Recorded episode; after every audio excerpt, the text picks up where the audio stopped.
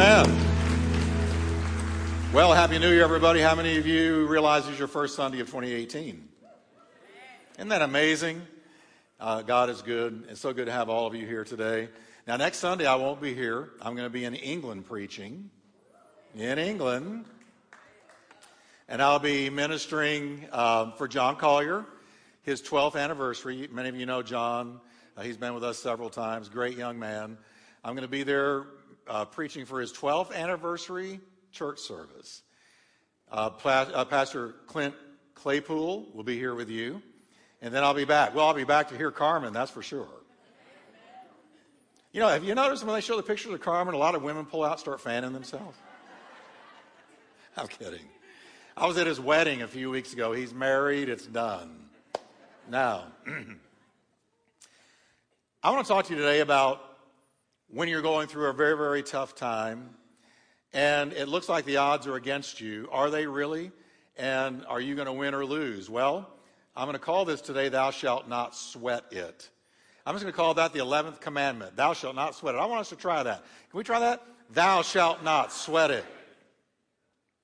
If I was God, I'd make that an 11th commandment. Thou shalt not sweat it. Because no matter what you go through, God has promised us victory. He always causes us to triumph in Christ Jesus. So I want to read out of some of my favorite Psalms, three verses, Psalms 46. And let's read it, and then I'm going to talk to you about how in the world we can possibly be confident when it looks like all the odds are against us. God is our refuge and strength, a help always near in times of great trouble. That's why we won't be afraid. When the world falls apart, when the mountains crumble into the center of the sea, when its waters roar and rage, and when the mountains shake because of its surging waves. Let's pray together. Father, I thank you for your word today.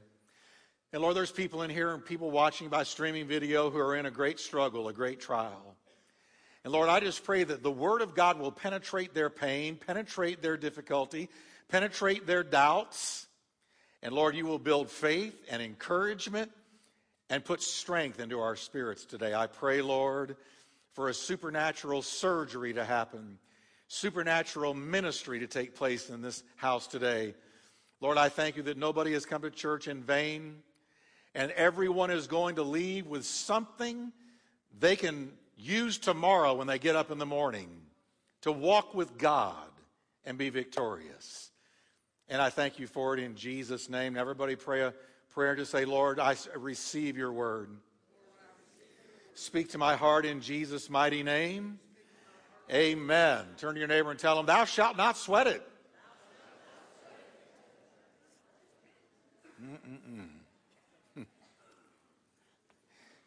Now, let me give you a little background into this psalm. This psalm was written by the sons of Korah. It's not Davidic, but the sons of Korah wrote it. And they wrote it during the reign of Jehoshaphat. And you remember the time when Jehoshaphat received word that three armies were coming against him all at once. See if I can remember them. It was the Ammonites, Moabites, and the Edomites. All the ites. Some of you got some ites coming against you today. But it was the Moabites and the Ammonites and the Edomites coming against Judah, all in this huge army where it looked very, very bad for Jehoshaphat in the kingdom of Judah. And we're told in the Bible that Jehoshaphat did the only thing you can do at a time like that. He went straight to God. He sought the face of God, and he asked the entire nation of Judah to pray with him. So they went into prayer. And when they were finished praying, God moved on an unknown man whose name was Jehaziel. We don't, I don't believe, hear about Jehaziel again in the Bible.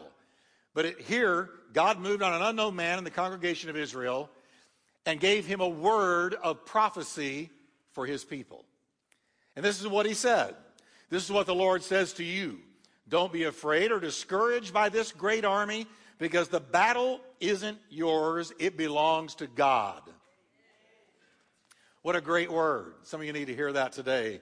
The battle is not yours, the battle is God's. Now, in the end, we know that Jehoshaphat sent the army out and he sent worshipers in the front of the army, and they began to sing and worship as they approached this massive army that greatly outnumbered them, they began to sing worship and praise songs to God.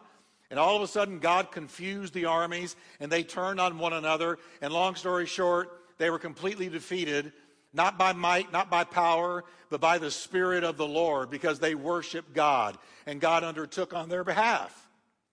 Now, it is this attack and subsequent victory that Psalms 46 is all about. And it teaches us that when overwhelming odds are against you, thou shalt not sweat it. You know, I've noticed something about the devil. The devil attacks primarily at two times. He attacks right before a great victory or he attacks right after a great victory. Now, we all know he attacks before one. He attacks before a victory so that he can discourage and disillusion and weary and, weary and, and wear down God's people. But he attacks after a great victory to spoil the joy of the victory. And I've learned this in, in, in church service a lot. We'll have great church on a Sunday, and I'll go home, and somehow or another, the enemy will try to get at me and, and, and bring some kind of a discouraging event or something that, that takes away the joy of what I just experienced. And I've learned to not let the devil do that. Because when God brings a victory, I'm going to praise God for it, and I'm going to thank Him for it, and I'm not going to forget it, and I'm not going to let it be, be buried by some event after the victory. Amen. Now, Jehoshaphat was in this second group. Uh, king Jehoshaphat was a good king. The Bible tells us that he had brought about many reforms when he became king. He removed the displeasure of God off of Judah, which any good king should do.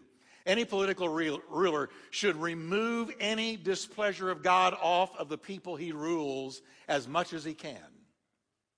He brought about reforms. We're told of Jehoshaphat that he sought the God of his father. And we're told that his heart took delight in the ways of the Lord. Well, I love a ruler whose heart takes delight in the ways of the Lord. He removed the high places, and the high places were simply places that were designated to worship false idols of wood and stone. And the people would go to these designated high places and they would bow down to idols and to gods that are not gods, that could not answer prayer, that can't speak, can't do anything for you. But the high places he removed so this idolatry could not continue in his nation. And then he very wisely appointed teachers to go all throughout the land of Judah, all the cities of Judah, to teach the word of God to the people. How wise that is. Man, I would just love it if we had a ruler that appointed a bunch of people to go around teaching the Bible to Americans. Amen? But since we don't, I'm going to do it on radio. I'm going to be one of them.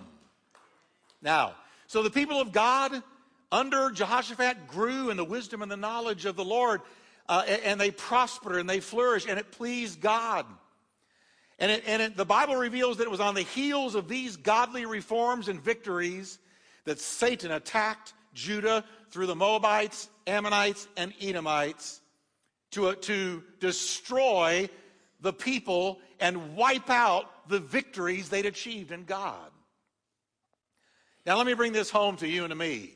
Just like as with Jehoshaphat, it is when you and I are doing right. We make up our minds, I'm going to do right. A lot of you made a New Year's resolution. Man, I'm going to get in church. I'm going to read the Bible. I'm going to pray. And that's a good thing. But do you know that when you made your mind up to do that, the devil also knows about it?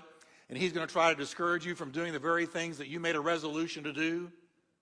That's why I don't make a New Year's resolution. Just make a decision before God that you're going to do something and ask Him for the help to do it. But as with Jehoshaphat, it's when we decide to do right. When we have set our hearts to seek the Lord, to get up in the morning and seek the Lord. When we have removed wrong things from our lives, the idols that are taking the place of God and we decide we're going to remove this and remove that. Those things that we knew all year long were bothering the Lord, were not pleasing to the Lord. We say, I'm going to remove it. And like Jehoshaphat, we, we, we remove those high places where we bow down to something other than the Lord. And then we're being used of God to destroy the works of Satan. That, the, that, that is when the enemy attacks. That is when the enemy puts you in the crosshairs and comes after you to discourage you and disillusion you and take you down and wear you down and wear you out. And the attack can seem overwhelming. Let's face it, he's got three major armies coming at him, vastly outnumbered him. It looked like there's no way we can win this, no way we can overcome this, no way we're going to have the victory here. We are toast. We are in real trouble. The odds appear to be against us, and victory all looks all but impossible. But then here's the word of the Lord today. Thou shalt not sweat it. That's what I hear in Psalms 46. Psalms 46, the sons of Korah wrote down, they said, you know what, when these armies were attacking, we did not fear. We did not fear because we knew some things that I'm going to share with you in just a moment out of the psalm. Psalms 46 describes a great shaking. When the world, your world, falls apart. When the mountains, and the mountains represent things you never thought could be moved, things you thought were stable, things you never thought could be shaken, things you thought were permanent. When those mountains crumble into the center of the sea, when the waters roar and rage, when the mountains shake. The Living Bible says, even if the world blows up and the mountains crumble into the sea. In other words, when all that can be shaken is shaken in your life. I don't know if you've ever been through anything like that. I have. And all of a sudden, anything that can be shaken in our life is suddenly shaken and threatened, and we wonder what in the world is going on. The security blankets that we've always known are pulled out from under us. The familiar comforts we've always uh, taken comfort in are removed. You're whittled down as Job was to holding on to your very life. This is how Judah felt with this massive army approaching them. What are we going to do? How are we ever going to get out of this? How are we going to come out on top? How are we going to have a victory in the midst of these overwhelming odds? And then the psalmist says, We will not fear. Thou shalt not sweat it. Where did he get this confidence? Where did the psalmist get this incredible confidence? How was he so sure? Because he knew three things that I'm going to share with you today. He said, first of all, the reason we're not going to be afraid, the reason we're not sweating it, is God is our refuge. Can you say with me, God is my refuge? Powerful word. I love that thought. Let me just show you what that thought means. Refuge means shelter. It's the kind of place you look for when a tornado has touched the ground and you know that it's headed your way and you're looking for a storm shelter to run into and slam that door shut and be safe. That's a shelter. Or when you drive under a bridge when it is raining so hard you can't see through the windshield, or even worse, it has begun to hail. And that hail is falling, and you're looking to get under a bridge for protection and for shelter. That's what he means. The Lord is my refuge. God is my refuge. He is my shelter.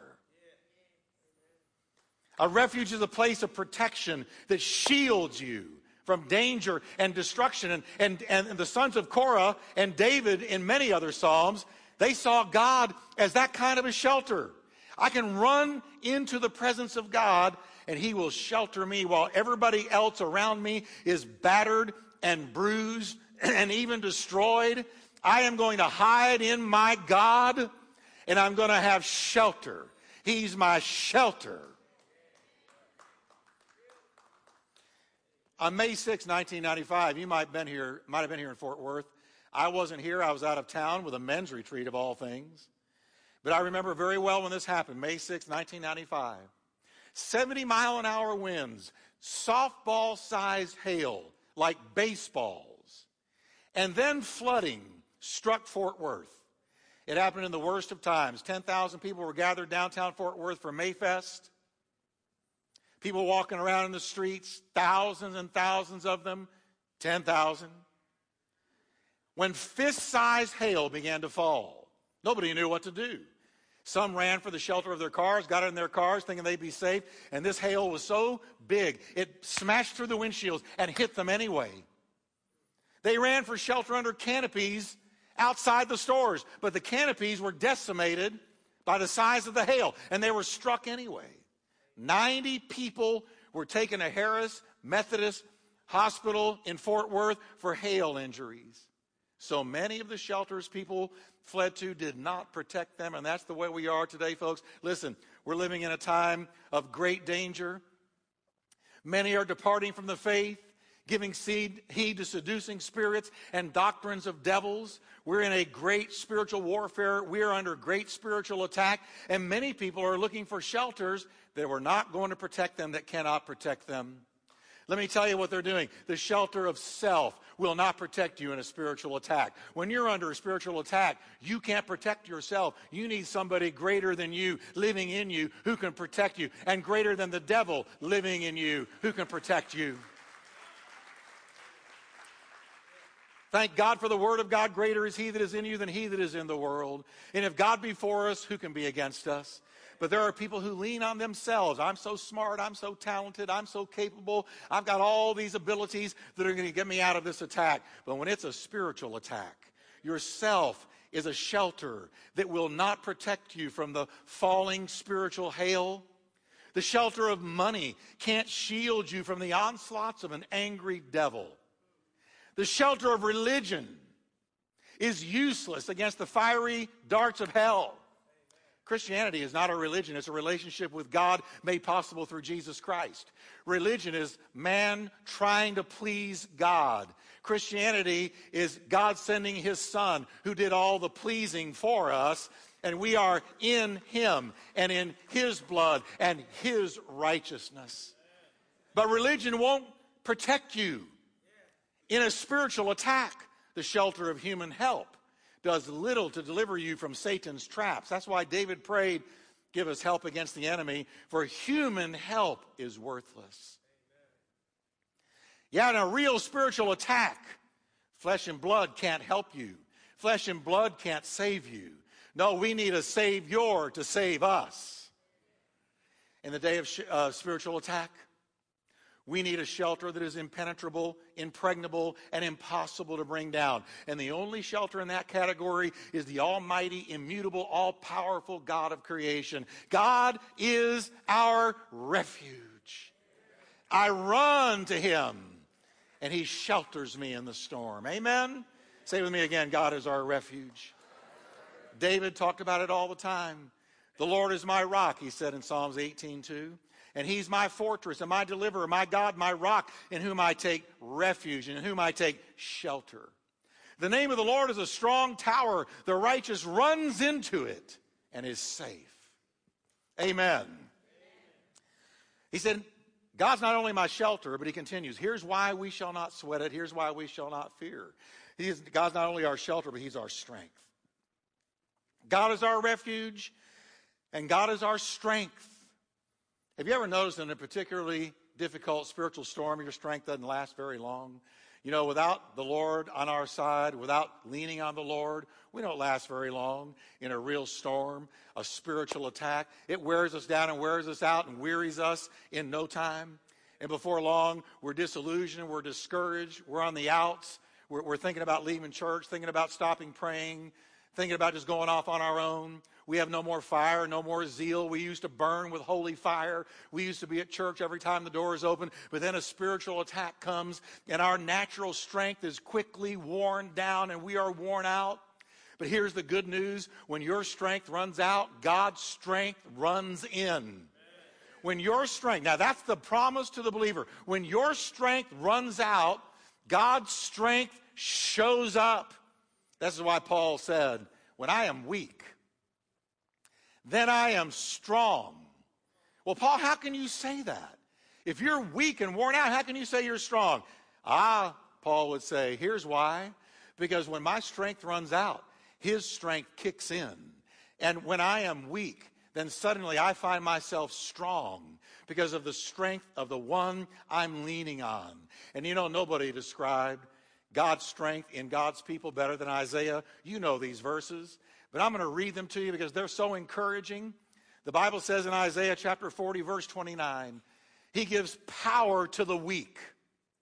And to those who have no might, He increases strength.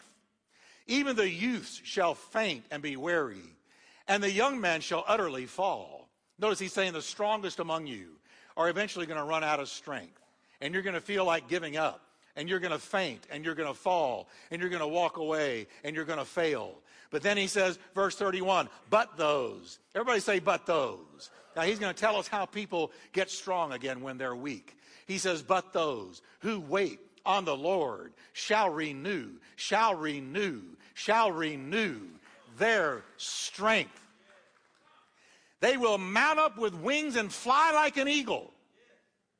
They will run and not run out of breath. That's the revised Wickwire version.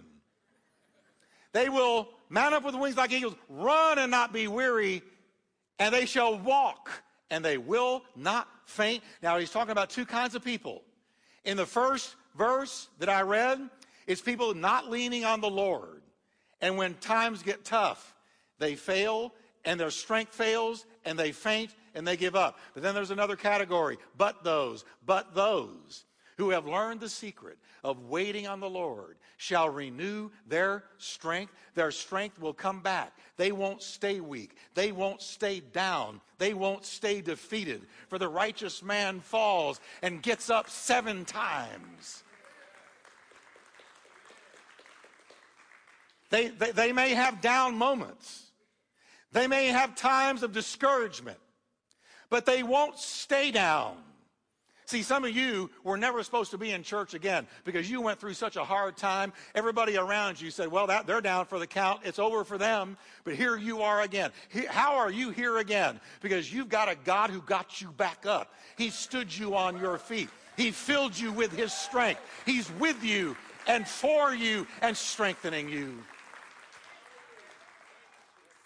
How many of you can say they thought I was down, but I'm back? Amen.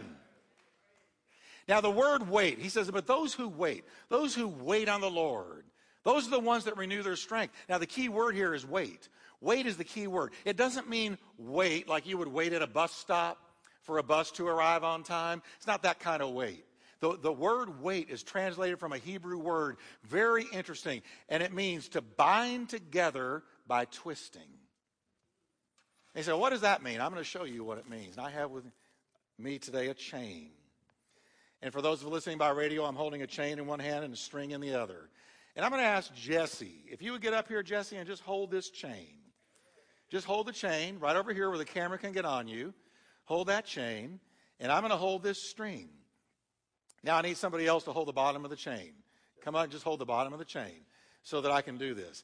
Now this string is you and me. And this string is easily broken. If I pull on this string very hard, it's, it's easily going to snap. I'm not going to do it because I need it for the third service. But here, here's this string. This string represents you and me. Without God, we so easily break. We so easily snap. We, we, we so easily fail. We are, we are frail. We, we, are, we are so easily enticed, so easily tempted. We so easily give up. We so easily put up the white flag. Uh, we, we, run out of motivation. Uh, we're, we're frail like this string. But here's the deal Wait means to wrap around. Now, here, this chain represents God. And, and, and, I can pull on that chain all day, but I will not break that chain because that chain is God and God cannot be broken. And so the Bible says, those who wait on the Lord. That means who decide, well, I'm in a trial. What I'm going to do is I'm going to press in and pray. I'm going to press in and read the Bible. I'm going to press in and seek the Lord. I'm going to seek Him. I'm going to come into His presence. I'm going to worship Him. I'm going to give Him a sacrifice of praise. I'm not going to run away from God in the middle of a trial. I'm going to run towards Him. And in seeking Him and praying and reading His Word, I am wrapping myself around Him. And guess what? Now, this string is as strong as what it's wrapped around. You can't break the string because you can't break the chain. That's why when you seek God and you press into God, when the devil tries to take you out and take you down and destroy you and defeat you, if you wrap yourself around God, he can't break you because he can't break the chain because God cannot be broken. Thank you, guys. So, are you wrapped around God today? Are you seeking God today? Man, when I get into a really red hot trial, there's one thing I do. There's an old saying that says the same, the same sun that melts butter hardens clay. Some people are hardened when they go through tough times, when they go through the heat of trial. But other people melt in the presence of God. And, and, when I go through a trial, I seek God. I press into God. I call out on Him. I get into His Word. I dig deep. Many are the afflictions of the righteous, but the Lord delivers him from them all. And I find that when I seek him, I find fresh strength, fresh motivation, fresh fire, fresh ability, fresh anointing. Because now I'm wrapped around the one the devil will never take down. So everybody say with me, He's my shelter, and He's my strength. And finally, the Bible says, and He's also our help. Why should we not sweat it? Because He's my shelter I run to, He's my strength I draw from, but He's also my help I lean on. The Hebrew literally reads, an abundantly available help. Our God is not kind of there. He's not standing off to the side hoping you make it. But our God is abundantly available. He's not every once in a while available. He's not available if he's not busy with somebody else. But the Bible says he's abundantly, abundantly, overflowingly available to help you. That means God is right there with you. He is present. When everybody else walks out, God walks in. He's your ever dependable, ever faithful, present tense, there in the fire with you, help. Remember Shadrach, Meshach, and Abednego thrown into the burning fiery furnace? Remember how Nebuchadnezzar looked down into that burning fiery oven after he threw the three Hebrew children in? And he said, I don't understand it. I threw three in there, but there's four down there walking around in the midst of the fire, and one of them looks like the Son of God. What did he see? He saw that when the three Hebrew children were thrown into an oven of trial and fire, the fourth man showed up as an ever present help in their time of need. He's with you no matter what you're going through. And He's going to help you. David said, But you, Lord, don't be far from me. You are my strength. Come quickly to help me. Be pleased, O Lord, to deliver me. O Lord, make haste to help me. God's our helper. God's our helper. Can we say together, He's my helper? When God is your shelter, He covers you in the storm. When He's your strength, He empowers you to endure. But when He's your help, He comes alongside you with aid. And He may pick a person to help you, something to help you. He may rise within you with strength that you didn't know you had. But whatever it is you need, He's going to be your ever present, abundantly available help. Amen. In an 1865 letter from William Sherman to Ulysses S. Grant, Sherman wrote to Grant these words I know wherever I was that you thought of me, and if I got in a tight place, I knew you would come. Now that's a man talking about his friend. And he says, I knew, I knew that wherever I was, you were thinking about me. And I knew if I got in a tight place, you would drop everything and come to me. I ask you today if a man could say that about an earthly friend, then what about the friend of sinners who said, I will never leave you, I will never forsake you? Though everyone else leaves, I will never leave. Lo, I am with you always, even to the end of the world. If an earthly friend can say that about another earthly friend, isn't it true of our God? And that's why Jesus said, I will not abandon you or leave you as orphans in the storm. I will come to you. I will send you the helper from the Father. He's the Spirit of truth. And you know, God helps us with great things and small. Now, this is a true story. I was out walking one day, and actually, I've been riding my bike. And when I went to turn the corner, I remember I had to kind of turn sharp, and it, and it rattled me a little bit. And I kept on going, and I went home. And when I got home, I realized my wallet wasn't with me. Now, that's major. You lose your wallet, you lose your life. Now, it, it's times like that we wonder does God really care? And I said, Lord, I hope you care because I need that wallet. I have no idea where it is. I went outside. I walked down the street. I walked up and down the street, could not find my wallet, didn't know what I was going to do, was just about ready to call all of the credit card companies and start canceling the credit cards and whatnot. And I said, Lord, please help me. And he said, Go out there one more time. He's an abundantly available help in large things and small. If it's big, it matters to God. If it's small, it matters to God. It may be small to you, but it's big to Him because you matter to Him. You are always in His thoughts. He is always thinking about you. You are on His mind. And so I said, Lord, I've already gone up and down the street three or four times. He said, Go out again. So I went out there again. And I started walking down the street. And here comes a man I've never seen before in my life with a dog next to him. And he walks, he's starting to walk past me. And I, and I, I just thought to say, Hey, sir, have you seen a wallet? He said, Well, you're just the one I'm looking for. Are you Jeff Wickwire? I said, Yes. And he said, I was walking down the street and my dog found your wallet. Yep. And, and my dog walked up to me with this wallet in his mouth.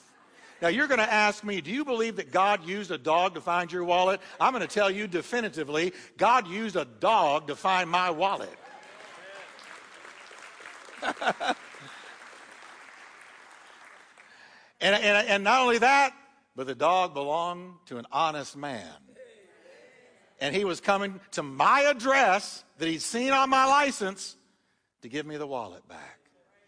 And God said, See, Jeff, I'm an abundantly available help in time of need. He's my refuge. He's my strength. He's my help. Can we stand together today?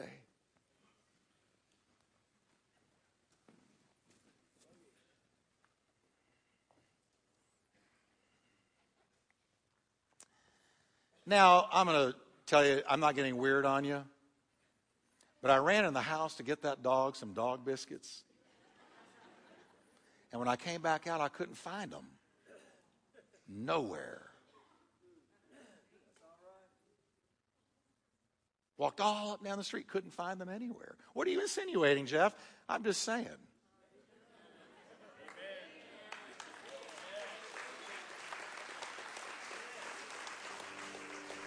Do you really believe that God would do it? I, hey, God can do anything. God wanted me to have my wallet. He cares about what matters to you. Heavenly Father, we just thank you with all of our heart that, Lord, you're our refuge, our shelter. And Lord, we run to you in these days of warfare and trouble and we hide under the shadow of your wings. Lord, you're our strength. When we feel we can't take another step, we take 10 more because you strengthened us. Supernatural energy is infused into you. And Lord, thank you that you're our ever present help. You care about what matters to us. And you send help from many different directions in any way you choose. Now, I don't know what of these three you need most today, maybe all three. If you can say, Jeff, I'm in a real battle, I need that shelter. Can you raise your hand? Just say, I need that shelter. I need the shelter. If you're feeling tired, worn down, beat up, defeated, like you're just dragging your feet. Some of you, you got up this morning and just all you could do to get to church because you were so tired feeling. And you need God's strength, and you raise your hand. Say, God, I need your strength. What about help? What about help? Maybe it's a major thing, maybe it's a minor thing. God said, I'm your helper. I'll help you, I'll send aid. I'll assist you. If that's you, raise your hand. Many of us today. Lord Jesus, you see all these hands and you know what we need. And Lord, we look to you. You are our God. And therefore, we will not sweat it because you're our refuge, you're our strength, you're our help. We believe you'll get us to the other side. We believe you'll get us through the storm. We believe you'll get us, Lord, back to the mountaintop. We believe you will get us where we're supposed to be when we're supposed to be there. We believe it, Lord. In the name of Jesus. Now we're going to worship just for a moment. And as we do, I want you to roll your burdens upon the Lord. Some of you got financial trouble, marital trouble, relational trouble. You're under a great temptation. It might even be that you're at a fork in the road. And it's going to matter a lot which direction you go. And you need the help, the aid of God to guide you. I want to pray about that. So, whatever it is, I want you to give it to the Lord as we worship. Give it to the Lord. He's here today. I sense His presence right now. As we worship, you pray. Thank you, Lord. You are my shield my strength, my portion, deliverer, my shelter, strong tower, my very present help. You are my shield, my strength, my portion deliverer, Not praying. Let's sing it together. strong tower, my very present help in time of need. Now, with every head bowed, you may be here today and say, You know, Jeff, I'm not sure I'm saved. Listen carefully to me, sir. Listen to me, ma'am. If there's a question mark in your mind about your salvation, it needs to be settled today. I wouldn't drive out of the parking lot without knowing I had peace with God. And I'm going to lead you in a simple prayer. And if you pray this with me, God's going to come. Jesus will come into your life. He's as close as a prayer. So I'm going to pray it. And if you want to pray it with me, if you're already saved, you can pray it anyway. But if you need to settle the salvation issue in your life, would you pray this with me right now? Just say, Lord Jesus, I believe you died for me and rose from the dead so that I could be saved. Lord, forgive me my sin and come into my heart as Savior and Lord. I place my faith in you, Jesus, to save me today. In your name I pray. Amen.